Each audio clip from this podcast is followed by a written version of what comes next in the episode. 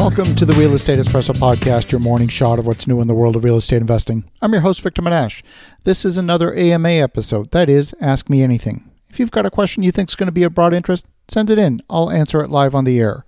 Send your questions to victor at victorjm.com. That's victor at victorjm.com.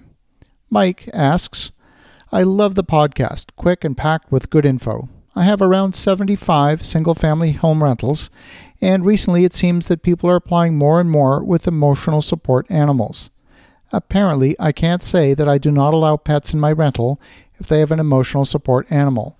It's also my understanding that they do not even have to tell me they have a pet, they can just bring an animal into the house when they wish and claim that it's an emotional support animal. I've done quite a bit of research on this and I'm concerned with my lack of rights as a property owner.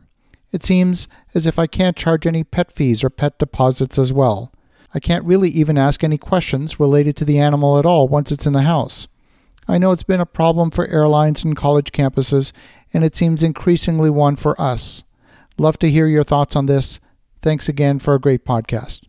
Well, Mike, thank you for the kind words and thank you for a great question.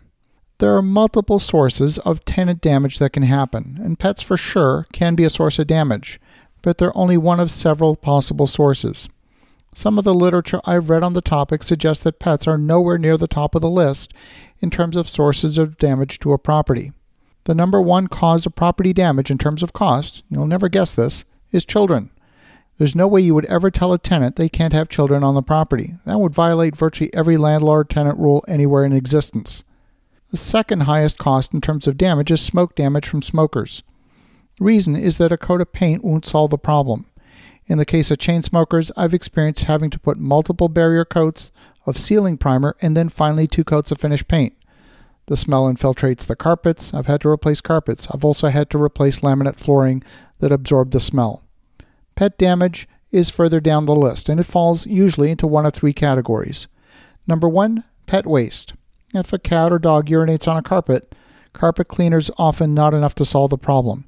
It can soak into the subfloor and can often require cutting out the subfloor and replacement of those boards. And while the scope of the fix can seem large, the actual true cost is not that high. Number two, scratches on doorways and hardwood floors. Here, too, the cost of the repairs is not usually that high, and while the damage is visible, the damage is usually confined to a few small areas. In my experience, these repairs are much less than the spills that children cause repeatedly. And number three, landscaping. Some pet owners have a bad habit of letting their pet out into a fenced backyard to do their business. After a couple of years, these yards look like a minefield of dead grass and craters where pets have been digging. The effort to repair a yard and redo a lawn can be considerable. My personal first-hand experience as a property owner mirrors, in fact, a lot of the literature. While it's annoying to have to replace carpeting and having to replace a few floorboards, the cost has actually not been that high. As part of your lease negotiation, you should definitely detail a schedule of costs for damage repairs, regardless of the cost. Some tenants with pets will simply choose to go elsewhere. As part of your budget for maintenance and unit turns, you should definitely be allocating funds for painting, carpet replacement, replacement of trim around entry doors. You'll find that the wood trim gets damaged by repeated use of that door even if there's no pets involved. Next, you want to make sure that you've taken thorough photos and send copies of those photos of the property condition as part of your move-in inspection with the tenant.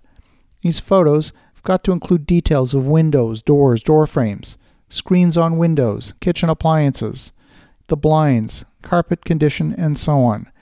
These photos are going to be your best defense when it comes time for the tenant to vacate.